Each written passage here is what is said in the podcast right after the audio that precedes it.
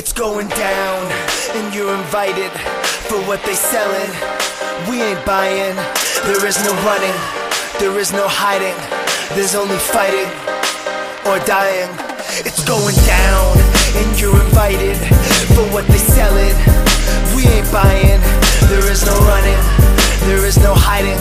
There's only fighting or dying. It's Going Down is a digital community center from anarchist, anti fascist, autonomous, anti capitalist, and anti colonial movements. Our mission is to provide an autonomous and resilient platform to publicize and promote revolutionary theory and action. Go to itsgoingdown.org for daily updates. Check out our online store for ways to donate and rate and follow us on iTunes if you like this podcast.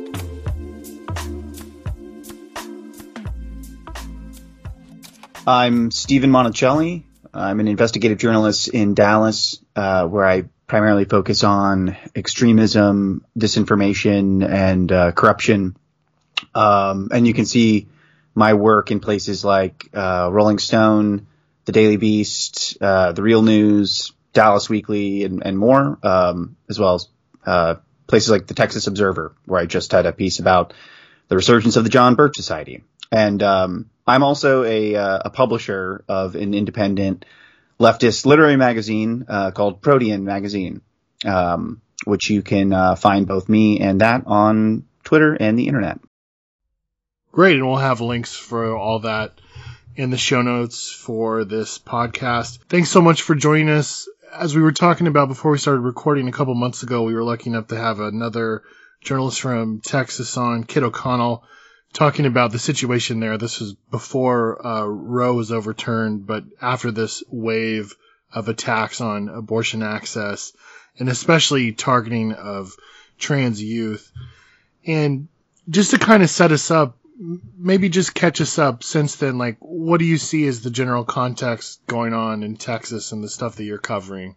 If you were just kind of to give us a sort of introduction to the lay of the land there. So, um, Texas is uh, one of over a dozen states that has passed uh, what is called a trigger law, which has banned abortion access across the state uh, without exception. And that is sort of a representation of where Texas is politically right now, which I would describe as um, sort of on the bleeding edge of an, an increasingly uh, hardline conservative coalition of states that are seeking to use their states' rights to basically wind back federally protected rights for women, minorities, uh, you know, basically any sort of group that may be uh, at risk, like you know the LGBTQ community. Um, and where I'm based here in Dallas, we have seen um, an unsettling spate of anti-LGBTQ mobilization from extremist groups, uh, you know, Christian nationalists, openly fascistic people, even neo Nazis. Uh, not all of them are those, but the coalition of people that are drawn to these events uh, can be quite disturbing and use rhetoric that is violent and uh, just extreme. Uh, it's the only word that I could use to describe it. And we are also a place where our lawmakers uh, in the Republican Party are openly talking about, you know, reconsidering Supreme Court cases like, um, I'm gonna probably say this word wrong because it's not in front of me, so I'm not gonna say it, but the one that granted uh, protection to gay marriage, um, you know, they they want to roll these things back, and so it is not an exaggeration to say that, um, you know, people's rights are under threat. And, and furthermore, we've got um, high ranking politicians who openly question the legitimacy of the 2020 election, are um, wrapped up in sort of the QAnon movement in some cases. Uh, and we've even got the resurgence of the John Birch Society. Um, so, you know, that's kind of the landscape that we're operating in right now. Uh, simultaneously, you know, we do have a lot of people who are mobilized in response to some really horrific things um, and tragedies, um, like the re- revocation of abortion access in Texas, as well as the massacre in uh, Uvalde. Um, and so, you know, the political landscape is shifting and I would say very wavy presently. Um, and the focus that I have as a journalist um, keeps me busy these days, to say the least. Let me ask you about the Republican Party in Texas because you mentioned how you know wavy it is, and especially with the Democrats kind of nipping at the heels of their numbers and support. How do you see this like very very rightward shift in the Republican Party? I mean, because some people would say like, isn't this something that threatens them? You know, why are we seeing this kind of like rush to the far right when it seems that it would make sense to try to like stay away from that to try to like remain in the center? Well, whew, that's a great question. Um, I mean, we're dealing with a lot of things. Um, historically, uh, uh, something that I've looked to that has helped me understand this is a book called Nut Country by Edward H. Miller, which is about right wing Dallas and the birth of the Southern strategy. Um, and it, it, talks a lot about sort of ultra conservative movements in Texas, in particular in North Texas, and their ability to influence uh, conservative politics um, and get them to tack to the right on a number of issues, even if they ended up sort of being uh, sidelined to some extent or um, you know sort of attempted to be excommunicated by some, like William F. Buckley. Um, you know, these sort of groups were able to deeply influence politics and sort of win the battle of ideas over time. Alex Jones called uh, Donald Trump the John Birch Society president. And Alex Jones, you know, to at least give him credit on this, he, he probably knows a good bit about John Birch Society ideas. He traffics in them pretty regularly, or at least narratives that are quite similar. And so, you know, I think we're seeing a similar set of, I guess, you know, forces operating today, emboldened by Donald Trump and, you know, the MAGA movement broadly speaking, which has uh, emboldened and, and wrapped itself with things like the QAnon movement and, uh, you know, sort of a constellation of, of far right groups that um, had been kind of beaten back to some extent by people like George H.W. Bush, um, but are now in a place where they're exerting control increasingly over local politics as well as, you know, you can just look at the Republican Party platform for the state GOP here um, and it's pretty extreme. It it the writing's on the wall. Um, whether that's going to be advantageous to them or not politically, or why they're doing it, I'm you know I'm not a, a pollster nor a psychologist, so I'm not sure exactly. But um, I think you know that there is a tendency for the right. This is my personal opinion to kind of continue to have a more and more extreme position to offer. And um, right now, that's sort of what has the center of gravity in that party. And you know, in, in some cases in Texas, it maybe it makes sense because they've had single party rule here for like over 20 years. Um, and so maybe they think they can just get away with it. Just look at our attorney general, Ken Paxton, just, you know, like Google Ken Paxton indictment and you can make up your own mind. Yeah, it seems to be a real reflection of the base, if anything.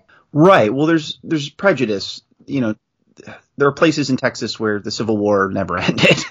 you know, in the minds of some people, and uh, the removal of Confederate monuments has been a massive um, conflict over many years, and there are places that they still have plenty of them. Um, so, in, in one sense, it's a reflection of a certain activist base that is very influential in Texas. But, you know, as someone who lives in Texas and is, is very tired of, and has lived in several other states, but is tired of hearing people say things like, oh, just let Texas secede or whatever. There's also a very, um, rich multicultural, you know, sort of mestizo culture in Texas that is inclusive and has a really rich history of things like labor organizing that is just kind of ignored and, and erased, really, frankly, um, in, in, a, in, the telling of Texas history.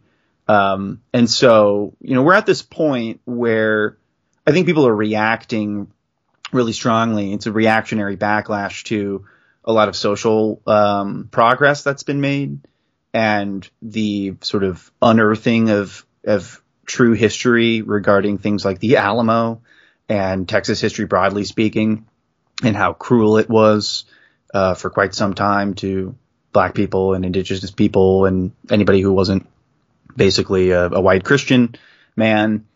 And um, you know, there's there's a, a strong reaction to any sort of perceived threat historically, and so I think you know we can learn a lot about the current moment by understanding you know how the John Birch Society types reacted to the civil rights movement. The the echoes are very strong. You know, they said, "Oh, this is just communist agitation back then," and we hear the same thing about the modern civil rights movements.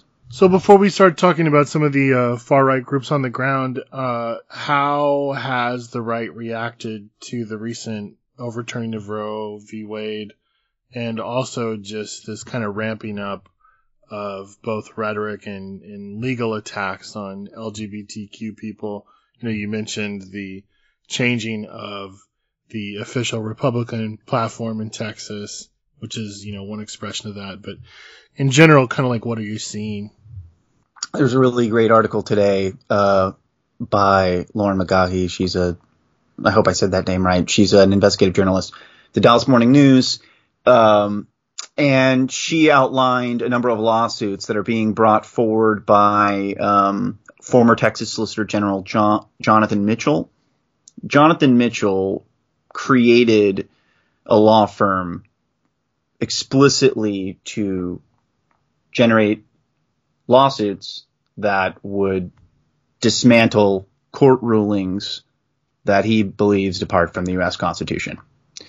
And so there's a slate of these lawsuits that are at various stages, which could roll a number of things back in the state. They would question same-sex marriage uh, and bring that potentially bring that up to the Supreme Court. Um, you know, things like um, religious exemptions for providing HIV prevention drugs. Uh, there's, you know, a, very, very strong and emboldened movement to basically move the ball forward. You know, they just um, made a great play in their minds when it comes to Roe v. Wade, and they'd like to see more of that. And they're being pretty clear about what would be next. They're telegraphing that. So I don't think anybody should be confused or should um, take too seriously the assurances that, oh, no, we're not coming for that next. Um, no, indeed, I, I, I, think it's very clear that, that, you know, they're coming for LGBT rights. Um, they're coming for a lot of other things. Uh, you know, Texas still has a sodomy law on the books, for example, and our attorney general has pledged that he would basically keep it there. I'm curious, and just as one aside, in like Trumpian MAGA Texas politics, is there any sort of like veneer left of economic populism? Is that just sort of gone, and all we are left with is just this naked Christian theocracy? Because that seems to be sort of like another uh, aspect of what we're seeing is just sort of that like jobs coming back is that's just kind of gone out the window. And this is kind of like what's left is sort of like you know hey you know send your neighbor to the gulag or something like that you know?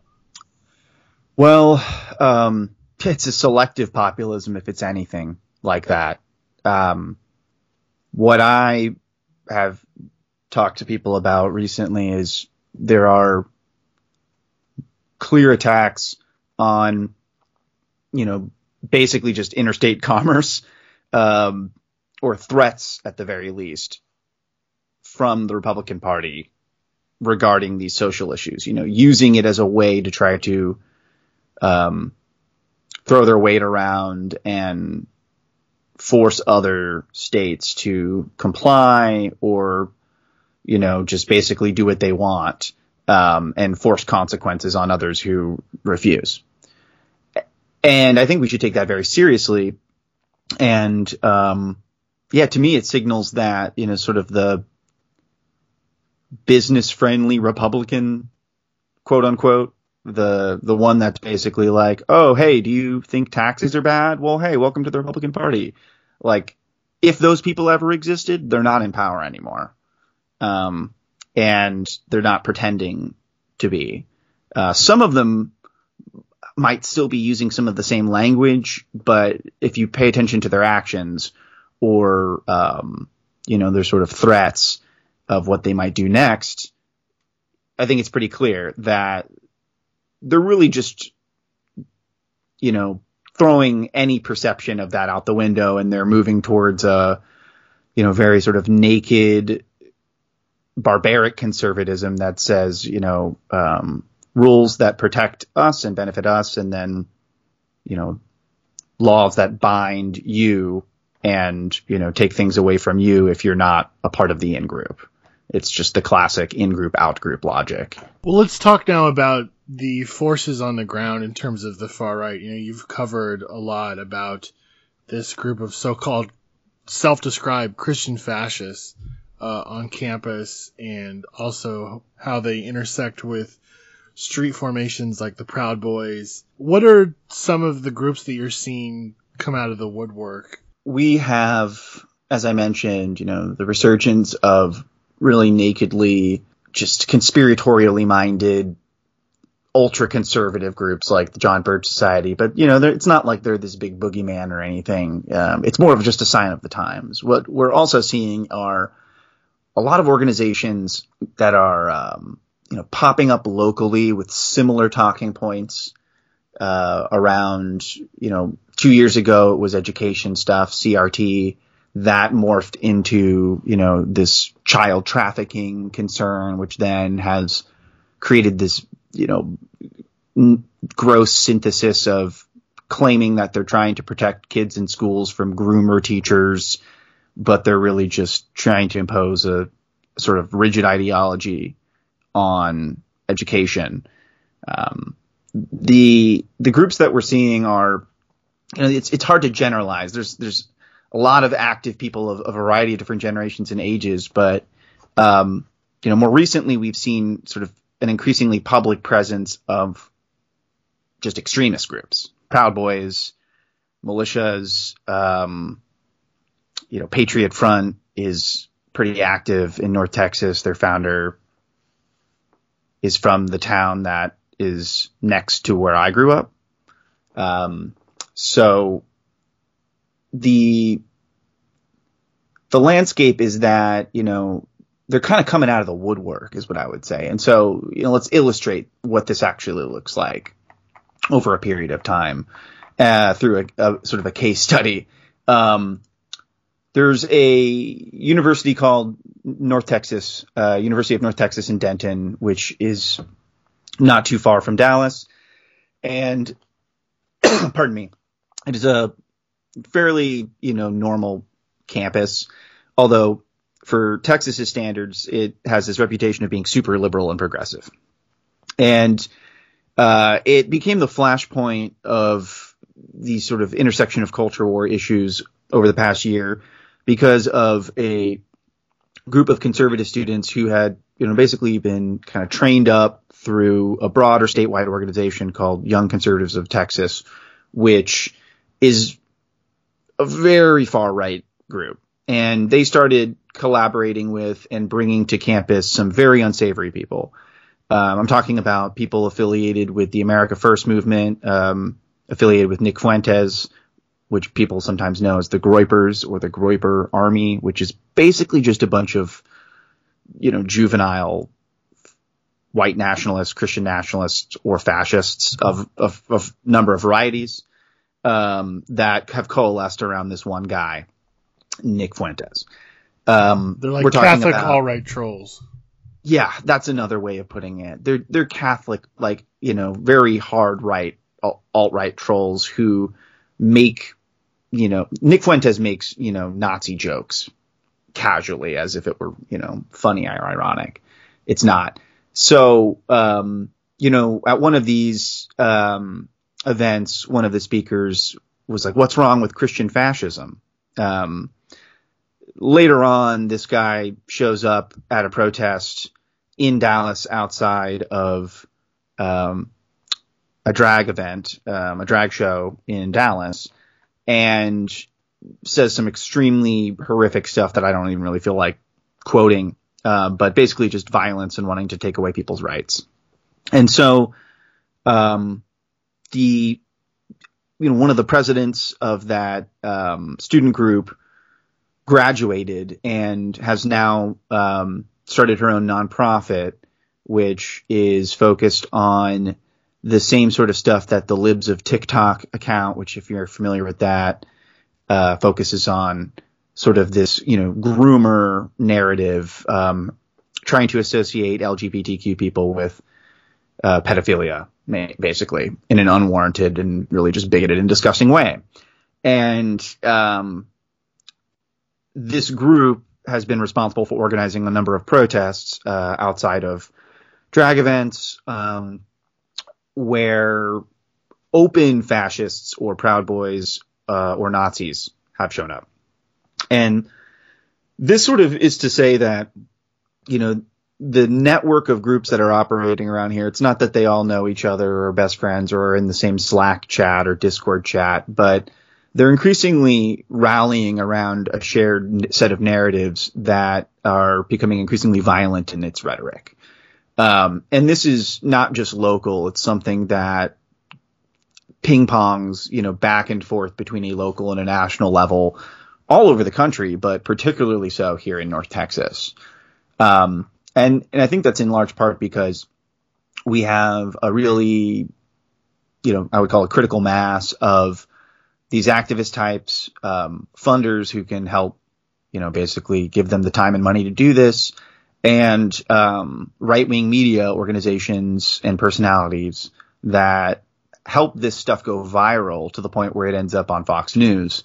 Um, before anyone has been able to do significant reporting to sort of show exactly who is really responsible for these viral events that get turned into, you know, what I would just call like outrage bait um, for Tucker Carlson um, or for you know whomever for for whatever you know large right wing personality that's on Twitter. Right, and we'll talk about that ecosystem in a second. You know, one thing that I do want to mention, you brought up, uh, you know, some of these like student groups. You know, their rhetoric too is is increasingly like exterminationist or like we've got to round these people up.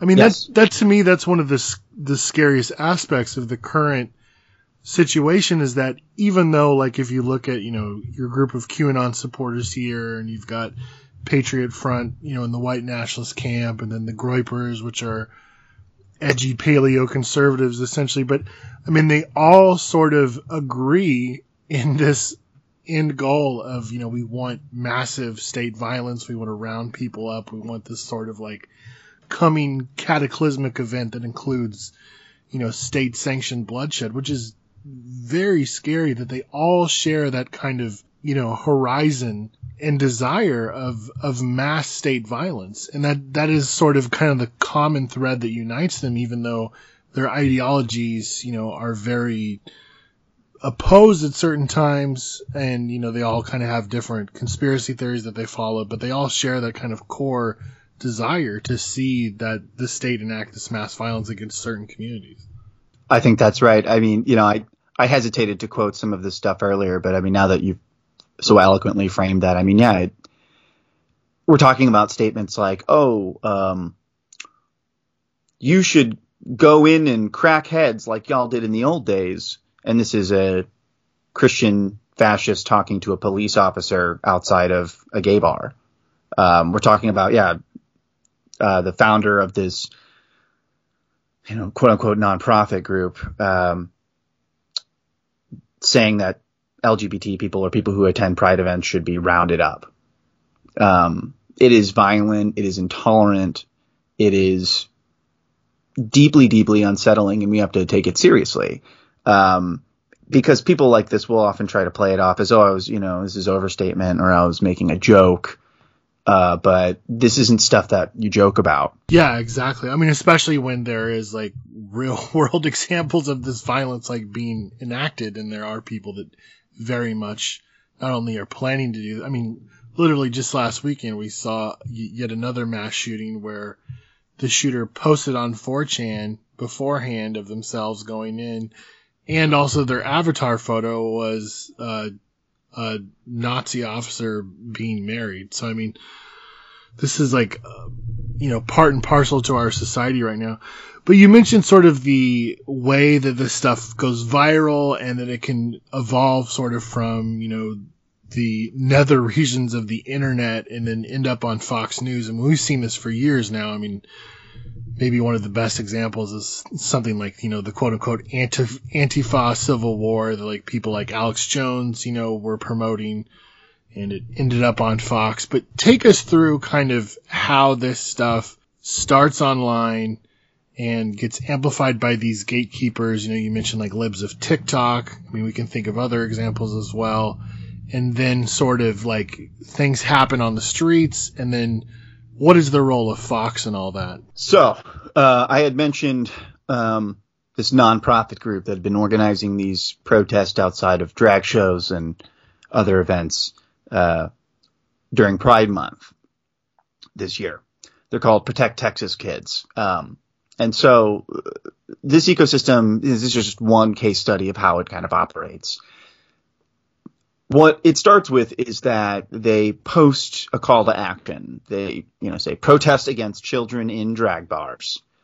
Um, this in particular um, was in Houston, Texas. Um, this group is pretty active in North Texas, but they decided to go down to Houston, Texas to protest an event down there, um, which led to some right wing accounts on the internet uh, local as well as national, start to post about it.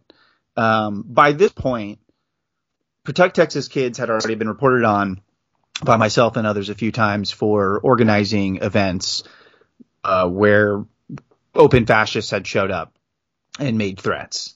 And um, the first time that it had happened in Dallas, uh, the viral videos from that event that had been taken by right wing people um, had made it to Tucker Carlson within a matter of like 24, or 48 hours. Um, meanwhile, the local newspaper in Dallas never even reported on the event. Um, so there was no time for anybody to really have the context of, you know, this wasn't um, a matter of, you know, concerned parents, quote unquote, saying that this event was inappropriate. It was actually just fascists threatening violence, um, and then trying to create a scene that could, you know, end up fueling the fire that they're trying to, you know, throw gas on. And so, uh, once it gets promoted by, you know, these sort of these right wing figures on the internet, uh, it starts to draw even more attention from counter protesters oftentimes, you know, anti-fascists because they know by now that once this call to action has been put out by an account um, that has been known for organizing right-wing protests, that the wrong sort of elements going to show up. And we've seen reporting from across the nation where Proud Boys will literally storm into a library and, you know, make threats um, to parents with their children just because they don't like gay people. And so, uh, once, you know, the sort of counter organizing has started, that draws even more attention from the people who like to say that anti-fascists are the boogeyman, which inevitably draws even more attention from people who are actual fascists who make it their entire life to, you know, go out and pick fights with anti-fascists. Um, and, you know, if these events are successful, what will happen is that the sort of regional and local right wing media people who know that they can turn these sorts of events into viral, you know, sort of short term fame or traction for their career, um, they will be able to get their video, which always focuses on some sort of sensationalized, you know, situation that will fuel prejudice to you know sort of come up in people that already have those biases and you know want to share that on Twitter, but they won't ever reveal that you know this whole situation is being fueled by people who actually want to do violence to the people who are inside, you know, whatever building it is, whether it's a bar or a library, um, just because they don't, you know, respect who they are, don't appreciate who they are. Um, and, you know, often at times it does succeed because, as I had mentioned in, you know, an earlier case, um, local media either doesn't report on it or doesn't report on it quickly enough. Um, and if they don't do that, then it's the perfect thing for, you know, Tucker Carlson to turn into outrage bait because he can control the narrative completely. One of the things I see a lot of times, you know, like if you look at the way, you know, the media system operates with like kind of like local news channels, sort of kind of like the, the front lines or often the first to report on something. They are so heavily focused on, I wouldn't even say it's like a both sides narrative because it's not that simple, I would say, but it's like, so for instance, if they hear like the Proud Boys are going to go uh, protest a drag show, the way they kind of present it is that like, well, obviously there must be something wrong about this, you know, for the for Right. these people to go out and protest, or suddenly there are two camps, you know, there are these people over here that do this, and then there are these people that are concerned about child trafficking. Like, there's there's no acknowledgement that like, look, these people are fascist, you know, one, but also like Right. their grievances are manufactured, and they're really using this, you know, as this way of pushing their politics, and also trying to play to people's prejudices or heartstrings or whatever, because you know. Why would you ever support, you know, pedophilia or Right. you know, somebody molesting a child or grooming a child, which of course is not what's happening with these things, which is why they're framing it in this position to begin with, which of course is something that fascist movements have always done. It's like when Hitler would say like, well, what are we going to do about the Jewish problem? And then suddenly you're having a conversation about the Jewish problem as Right. opposed to saying like, well, no, you're anti-Semitic, fascist, off. Christopher Rufo is the perfect example of this in the modern age, where um, he establishes a framing that is designed to basically be adopted at face value by the media, or it operates in such a fashion that it kind of creates tension where people who don't really understand what's going on feel the need to kind of compromise with part of it. Like you said, oh, there must be something wrong. Or, okay, well, but maybe they just shouldn't do that so it doesn't give these people a reason to complain. Um, but in the process, it, you're, you know, shifting the window into their direction. And it's, it's, you know, there's a few different flavors of it, um, when it comes to if they do locally report on it. If, if they locally report on it and they don't do it well, it may be because it's just shallow reporting and they, you know, take that framing at face value and they quote someone talking about groomers or this, that, or that, whatever. And then they don't really ever dig into who is this person? Why were they there? Who organized the event? Uh, do they have any sort of history? What do they say on the internet? You know, basic stuff. Because that's how, you know, Kelly Neidert, who's the founder of Protect Texas Kids, became known as a self-described Christian fascist because she posted um, something on Twitter saying, you know, I'm a Christian fascist, basically, and um, has never, you know, said I'm not a Christian fascist and Christian fascism is bad. And a lot of these people are getting much better about branding themselves, like as conservatives, as Trump supporters, and a lot of, especially like local news people. I mean, not only they're going to, a lot of those reporters not going to do the work of investigating who these people are, and they're just going to be like, oh, a white person in a in a suit. Or the other flavor of it is that they're like, oh, well, yeah, so there are Proud Boys here, but also there are Antifa people. Ooh, um, which creates a false equivalence, and it is it's absurd uh, because you know at face value it's like, well, that's what um, causes an anti-fascists to show up is the presence of fascists. And in Houston, there was a guy wearing just a, a swastika necklace openly, you know, saying slurs and doing some really fucked up stuff outside of a drag show. Um, and so after a certain point, you kind of have to say, huh, okay, well, maybe these people do have a reason for being here. And, you know, at that point, it's kind of both sides sidesism, uh, but it's also a failure, I think, just to do the basic reporting. And at a structural level, it's, you know, because there's not a single newspaper or media outlet in Texas that has an extremism reporter.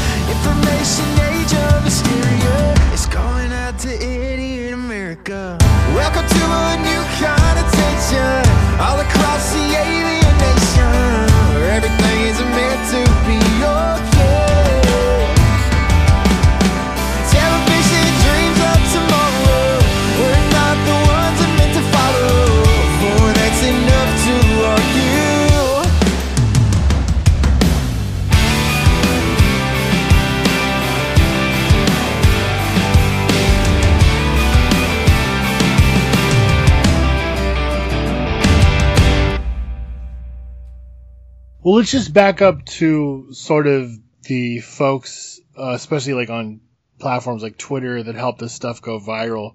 Cause it's interesting, you know, when, when an account like Libs of TikTok, which is, of course is huge, when they find something to target, you know, the people that respond to it, it's, it's not even a fraction of their audience. It's like a very, very small amount.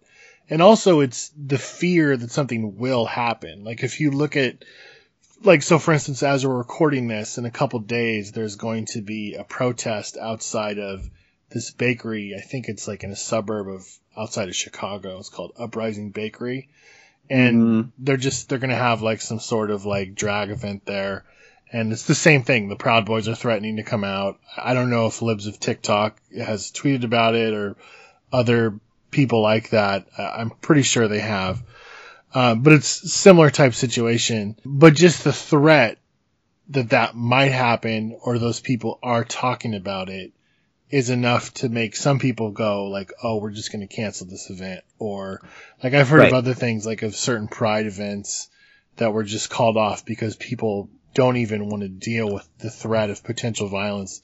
Frankly, I think that's the that's the point. They want to run people out of public life. That's the point. The point is to, you know, use the false argument that they make around children, protecting children, which it, is it is designed to try to attack people's weaknesses when, you know, protecting children is something that everybody should want to do. Um, but it's used in bad faith to effectively run LGBTQ people out of public life. That's the idea. They have a, basically operating under the theory that of contagion that if, you know, people are exposed to LGBTQ people or how people exist, um, you know, in a way that's different than whatever, you know, these hardline right wing people want their children to grow up around, that, um, they, they won't be that way or there's, there's going to be no risk of them ever, you know, turning out that way, which is just bogus. Cause we know that we know that people don't become left-handed by watching media where people have left-handed, you know, writing tools and stuff. Like that's not how it works. And what's fascinating too is that so many of these players began as sort of this libertarian esque, like, you know, we're just here for free speech, man, and we just want our, we just want the best, you know, ideas to be heard. And now they're the loudest voices in the room, calling not only for people to be carried away and, you know, killed by the state, but also to use the threat of violence to shut people up and, as you said, push these people out of public life, which the the sickest thing about it is that this is happening in congruence with attacks from the state on certain communities attacking people's rights. So as the Republicans are pushing all this stuff down people's throats in the courts, you know, in the streets, the fascists are backing them up by doing this stuff, which I think is, you know, obviously by design. Right. Well, it's it's designed to create a wedge that will force, you know, sort of moderate type people to say, okay, well, yeah, maybe you should just go over there and not do that, or basically give in um, when it comes to just fundamental rights of people allowing to live their lives and, and be happy in public. Um, so I think, yeah, we, we just have to look at it for what it is. And, you know, we have to stop, you know, taking so much of what is said about, you know, free speech or these principles at face value whenever, you know, their actions aren't consistent. Um, you know, gotcha and hip- hypocrisy stuff doesn't work when people don't actually really care about being consistent on principles that they don't care about. Um, a lot of people think that, you know, we'll be able to sort of win the day by showing that these people are hypocrites. Um, but I don't actually think they're hypocrites. It's just that they operate under a different set of values and principles that they are consistent on. It's just that, you know, those principles are basically, you know, we should have these rights. And then the people that, you know, we don't approve of shouldn't. And if you look at it through that lens, the actions are pretty consistent. Um, you know, some other people may just be confused and, you know, not have a good grasp of what's going on here and have bias and prejudice that draws them to some of these things because the propaganda works.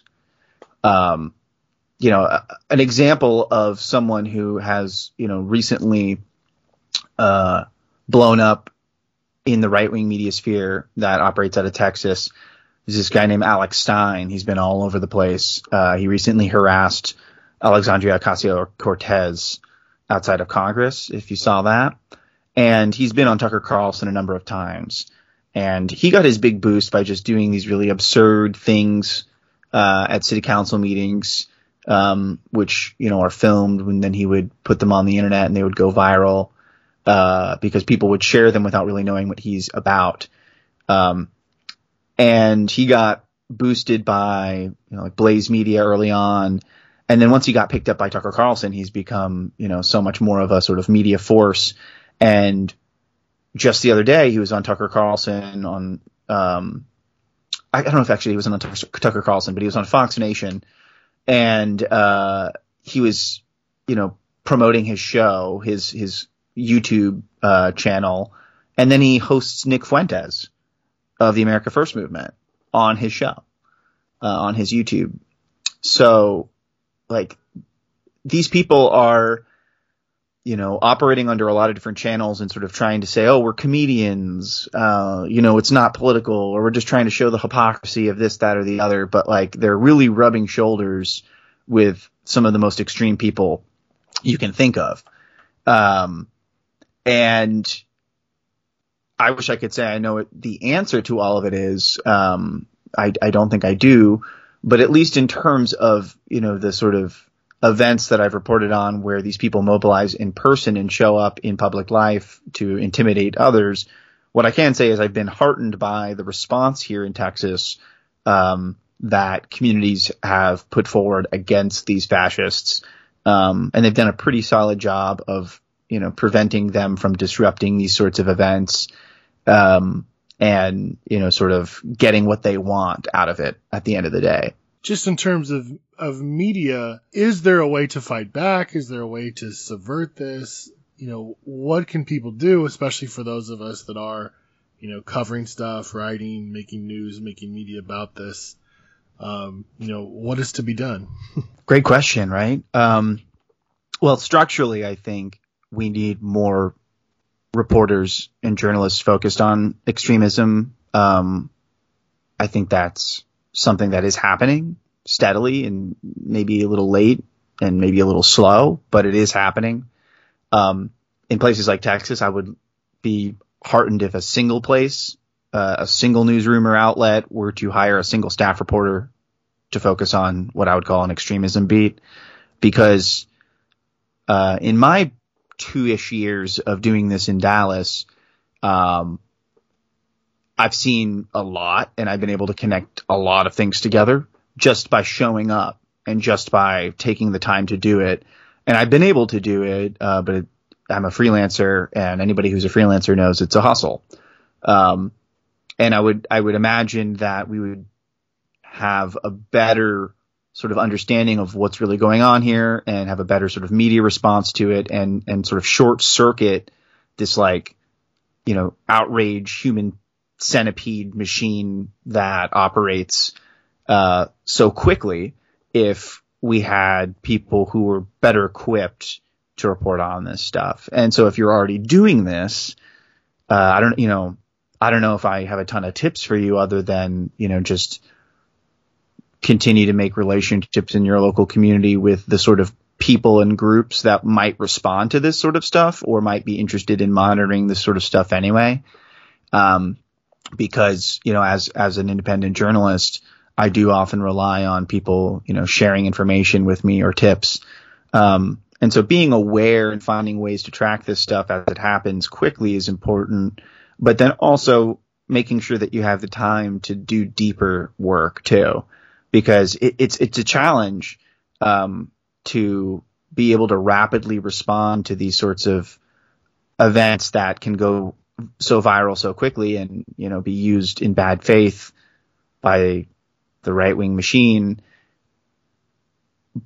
and then also simultaneously do the deep investigative work that you need to do to sort of you know understand okay well so why does this keep happening and you know how is this happening and at, different levels, you know, not just playing whack-a-mole, but really looking at the landscape. Um, and so, you know, that's, that's a challenge, especially if you're not a staff writer or a staff reporter.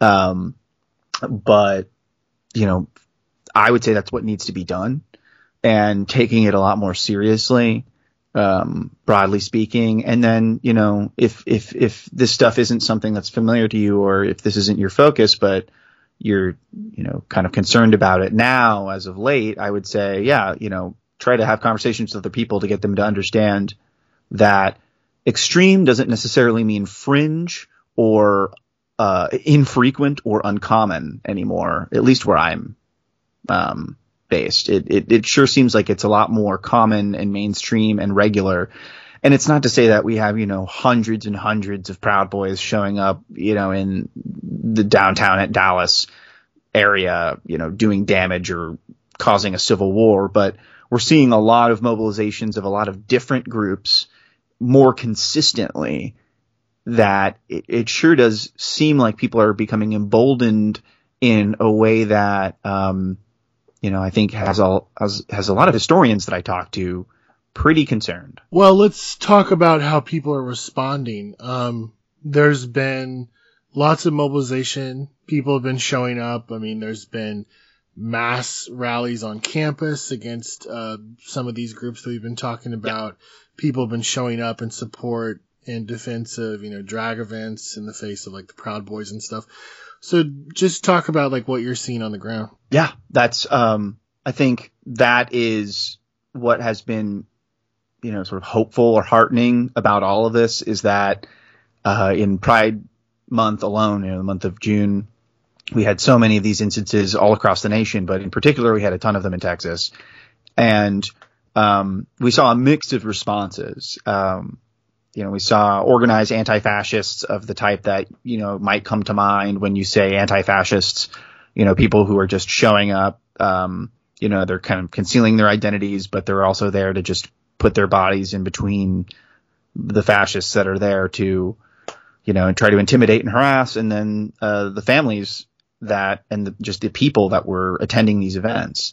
Um, you had, you know, just straight up moms and dads and you know uh, community members that may not I don't know if they would describe themselves as anti-fascist, but they they don't seem to like Proud Boys and you know far right people, and they showed up and they blocked the entrance of a library in um, a town called McKinney, north of Dallas, uh, so that the Proud Boys and the militia people who had shown up couldn't go inside and disrupt the event that was happening. It was just a story time event that was Pride Month themed. Um, so you know, in, in almost all of these instances um, there have been more anti-fascists and more sort of counter protesters against the people who are trying to stir up trouble um, than there have been, you know, these Christian fascists and Proud Boys. But there have been some instances where there's been sizable sort of crowds, um, you know, a few dozen right-wing extremists um, outside of these events, and they have had more numbers, and you know, the police had to show up. Um, most recently in Houston, there was a big mobilization, um, but the once again the anti-fascists had outnumbered. You know, it was like five to one or more. Um, so I think you know what it really shows me at least is that there are there are people who are paying attention, who are concerned about these things on the ground. They understand what's happening, and they're responding to it in the ways that they can um, and that they see fit. And um, you know, I think it is something that anyone can do, and there's a variety of ways that they can do it. Um, and it does demonstrate to these fascists that you know there's a whole community of people who don't agree with them. Um, and you know, there's some risk to that, obviously, because we, I think we all understand that some of these groups have a tendency towards violence, or they show up looking for a fight. Um, and I'm not suggesting that people should do that by any means. Uh, but you know, at the end of the day, as we were discussing, a lot of these people are speaking in really violent terms, and um, you know, they're targeting those violent words and that you know really awful rhetoric at vulnerable communities. And so um, the demonstration that you know those communities have allies and people are willing to put their bodies on the line, I, I think it does something. Yeah, totally. And I think what's interesting about this time right now, and kind of like what we're seeing across the country, like as the far right uh, targets, especially like a lot of pride events and stuff like that, is a lot of liberals and progressives, people that before you wouldn't see as much at sort of more, I guess, confrontational demonstrations or the possibility that there might be some confrontation. Um, and it really seems like they're being brought into this wider anti-fascist, anti-racist uh, coalition, which is, I think, is great because for so long a lot of those people were the were the loudest voices in the room, just saying, just ignore them, you know, let the police handle it where now I think a lot of people are living through that experience of like, oh wow, the police are, are letting the Proud Boys come into the library. Oh, they're walking with the Proud Boys into the library. Oh, they're, they're fist bumping with the Proud Boys literally in the library talking, talking about killing us. You know, so they're, they're experiencing all that stuff and then they're realizing like, well, actually we can, you know, organize ourselves and get these results and actually protect ourselves and, continue to push forward what we want.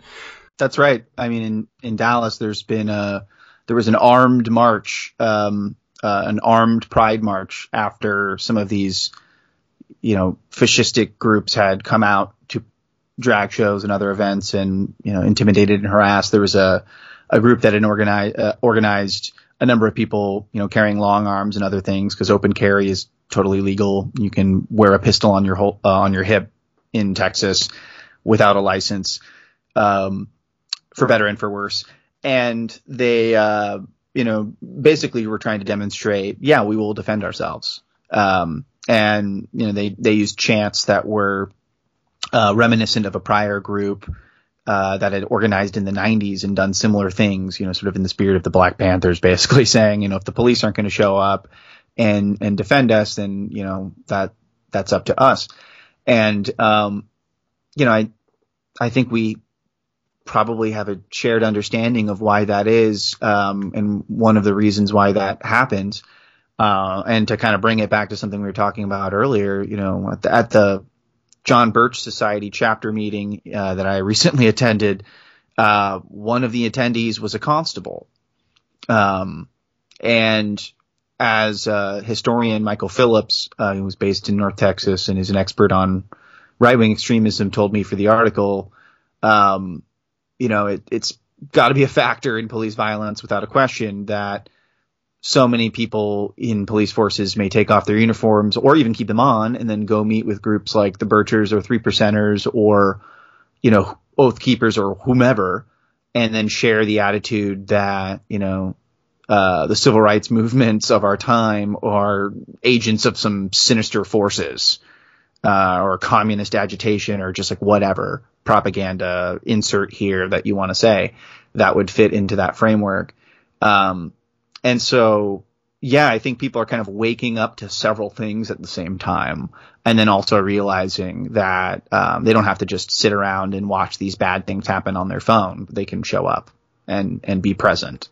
To me, that's what's hopeful is that a lot of people are getting in the streets and getting involved, and I think the more that people do that, the safer that we'll all feel. Well, in places like Texas, I, I think there are a lot of people who are feeling very energized and activated because of all of the things that are happening. You know, some people fall into nihilism or despair or, you know, they freeze because they're not sure what to do because it's also overwhelming. But I think a lot of people really are showing up and, you know, they want to do something. They are compelled. You can see that at, you know, the abortion protests. You can see that at, you know, the defense of these LGBT events. Um, but you know, I think the challenge that I see of our time is that it's not that we just need people to try and go and do something. Um, we can't keep doing the same things that we've been doing. Um, so it's a matter of, you know, hopefully organizations continually, uh, channeling that and getting better at figuring out a way to mobilize people in ways that aren't, um, you know, just get out and vote. I'm just curious, what is the impact of the Uvalde shooting have on all this in terms of just mm-hmm. like resonance in people's heads? Have you seen like a, a, major shift in the way that people view police? Is there just Ooh, a growing yeah. resentment? Uh, how how big of a deal is this? Would you say within Texas and also just nationally, if you have a sense of that? Uvalde is major. I think it was a.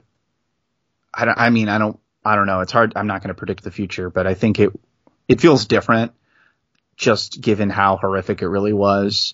Um, and it definitely broke some people's perceptions of how the police operate or, you know, the truthfulness of public statements from the police or whether they should, you know, take them at face value. Um, particularly in the media, uh, which, you know, if it didn't happen two years ago, um, you know, hopefully it's happened by now. Um, I think we can see in a number of indicators there's been some major shifting uh, of the ground underneath us in the past few months. Um, it's a complicated thing because, I mean, it just depends on who you talk to right now. Uh, it, it's kind of a bleak thing to say, but um, you know, I've heard people say things along the lines of, yes, it's awful and, you know, gun regulation should be considered. Um, but also should we be banning AR-15s right now whenever you know this political violence is escalating and queer communities in places like Texas literally are under threat. Um, and that's a complicated issue because it really just cuts um, through the sort of false dichotomy that's presented in our uh, political system around the issue. Um, but I mean, it's it's it's really just it's invigorated so much debate and attention and anger um, that I mean, just you know, this is one indicator, but look at the polls for uh, the gubernatorial race. Um, six months ago, I probably would have said the best thing that someone like Beto could do in Texas would be to raise a bunch of money and then hopefully use it to actually do some structural organizing for the future. Um, because I didn't really think he could win. Now he's pretty close. And once again, I'm not a pollster. I'm, I'm not really much of a, you know, sort of horse race political person myself. Um, but it's changed things. Uh, wh- whether that that will actually translate into you know the policy changing, that's another question because um, just of how you know gerrymandered and uh, minoritarian control oriented Texas is. Uh, but I think a lot of people are, you know, sort of really animated and motivated by this, and uh, we will see in the coming few months. You're listening to It's Going Down, part of the Channel Zero Anarchist Podcast Network. Follow us online at itsgoingdown.org and on Twitter at IGD underscore news. If you like and appreciate this podcast, go to itsgoingdown.org slash shop and give us a one-time donation. Sign up to donate monthly or donate through Bitcoin. Again, that's itsgoingdown.org slash shop to support. And now, back to the show. I did actually want to ask you one question about arms at demonstrations. And I know this is, I mean, we've talked to people across the spectrum, people involved in groups like the John Brown Gun Club. I know there are some people that are maybe critical is not the right word, but pessimistic about the bringing out lots of firearms to demonstrations. I know some people are afraid that like that ratchets up the potential of, you know, something like a shootout. I've also talked to folks that like were in Charlottesville that said like those people kept us from being beaten up, you know, just their presence. What's your feeling on the streets when there are dozens of armed anti-fascists marching? So I think it's a, it's a complicated question because there's a lot of things that matter when it comes down to it. Um, I mean, you know, I think at a, the most abstract level, the proliferation of weapons, uh, in my view, probably would increase the likelihood of some violence occurring, but that's just a very abstract general statement that doesn't really help us too much when we're talking about these very particular or different uh, circumstances. Uh, when it comes to places like Texas and these instances, um, and or you know even Portland. Um, I mean, I think it's ultimately a community choice. If people feel that that would make them safer and feel safer, um, and it's, it's sort of a community choice, and the organizers of the protests are, you know, sort of endorsing this or with it, and they're making people aware of this stuff the reasoning behind it. If the people that are stepping up to do this are trained and are, you know, doing this seriously, uh, and taking the responsibility seriously, um, then, you know, perhaps it's the right thing to do in some circumstances. Um, I, I can tell you myself, you know, I, I, it hasn't stopped me from reporting on things. On the other hand, I'm like, you know, I, I know enough about how bullets work, and you know, I've I have a gun myself for self defense. Um, that you know, once bullets start flying, things can happen. Um, so there's there's always been an element of that um, at a, at a number of events that I've reported on, whether it's because the police are there and they have weapons, or some right wing people are there and they have weapons. Um, I haven't seen it translate into any, um, you know, sort of actual violence here on the ground, but I can understand the concern that, um, and sort of the, the rationale of how, you know, they, people might look at this and say this is going to just ratchet things up. Um, but I would just, you know, say it, it ultimately on, it's, it's a circumstance by circumstance thing. Um, and you know it would be ideal if people felt safe um, to the point where they didn't feel this was necessary, but we don't live in an ideal world. Where do you see things going from here? Uh, you know, before we started recording, you know, we were talking about like, are they just to, you know, kind of move on to the next thing, which is sort of how we've seen these things evolve. Like you mentioned that sort of post January 6th, we saw a shift uh, towards a strategy around like going after CRT and then you know, going to all these school board meetings, trying to embed themselves within fights over vaccine mandates and mask mandates and stuff like that. And now we're seeing this like obsession over, you know, going to eh, pride events or anything related to drag. Uh, you know, is this going to continue for a while? Or are we going to see a shift soon? Like, and uh, how does that sort of impact, you know, what movements on the ground are going to do? I think we're going to just have to keep our eyes open and a look out for what people like, you know, Christopher Rufo, um, are telegraphing to the entire freaking world. Um, you know, I think one of the clear directions this is going is just a continued assault on public education. Uh, so much of what we've been dealing with, um, over the past two years has circled around educational issues um, and intersected with public education. Just to interrupt real quick, I mean, which is a smart move for them because that's a heavily democratic force right there, and also that, I mean, let's be real, like you know, teachers unions give a lot of money to Democrats, so there's a real push to to attack that because you know they they get something out of it, especially for the Republican Party. Right. And so Christopher Rufo just yesterday says, you know, Scoop, Los Angeles Unified School District encourages kindergarteners to experiment with non-binary pronouns, trains teachers to subvert, quote, mainstream white cis heteropatriarchy society, and promotes sexual identity such as trans, pansexual, two-spirit, and genderqueer. And so, you know, they're just doubling down on, um, you know, sort of broadly speaking, inclusivity in education, um, the teaching of American oppression, basically, historically. Um, and in Texas, we have one of the single largest, most active movements to dismantle public education, uh, and, you know, put in its place privately funded stuff. And these people are eager to do this for a variety of reasons.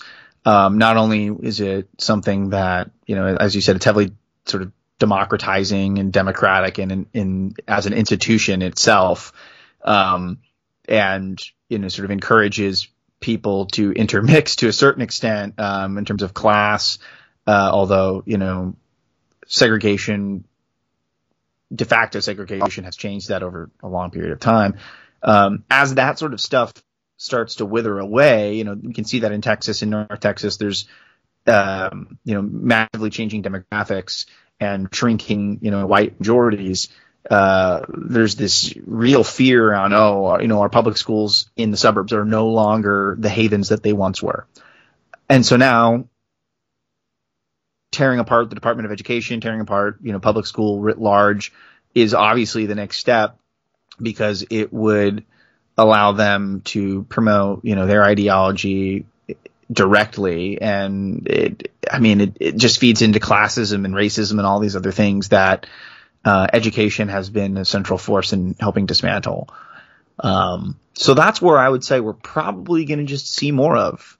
And we're to they're going to pull out all the stops um, and they're going to try and you know wedge every issue into it because children apparently are just a political pawn um, when it comes to this stuff for some of these people and you know they don't actually really care about the welfare of children writ large as we as we know. Otherwise you know they would do something about it. Is there any other thing you wanted to touch on perhaps or? You know um no. I mean i think uh just keep an eye out in your community uh, for similar sort of stuff. I think um you know we see a localization of what works in places like Texas all across the state or all across the United States, I should say. Um, so, you know, keep an eye out. It, it, might be coming to your town and, you know, there are things that you can do about it. So that's, that's all I would say to wrap up. Yeah, and encourage people, you know, check out It's Going Down. I mean, there's a lot of report backs and stuff of what people are doing to push back. And the good thing is, is there's a lot of examples of different strategies that people can use. But uh, definitely, I would encourage people to, you know, not let the bullies win and to get organized. And you just want to tell people where they can follow your work? Yeah. So, um, you can follow me on Twitter. Uh, I post all my articles that I publish on there um, at Steve Anzetti. Um, I got a Patreon and you know a few other things that are linked from there. Uh, you can find all my work on Muck Rack. And uh, I also am the publisher of Protean Magazine, as I had mentioned. It's a leftist literary publication. Uh, we're a nonprofit. We pay all of our contributors as much as we can, and uh, we publish a lot of great essays and poetry, occasionally some fiction, some great original art. Uh, I think it's worth a look, and it's a bit more optimistic um, and you know interesting than just you know sort of the fascist stuff that we've been talking about today. So uh, if you're you know maybe looking for something um, you know deep and interesting to read or something that might make you feel something, go check that out, and you can find that on Twitter as well. Uh, and that's at proteanmag.com. Um, so thanks for having me on. I really appreciate it. This has been the It's Going Down podcast. Check itsgoingdown.org for daily updates, columns, action reports, and news. Go to itsgoingdown.org slash shop to support us and follow us on all social media platforms. IGD, your daily resource for insurgent proletarian life.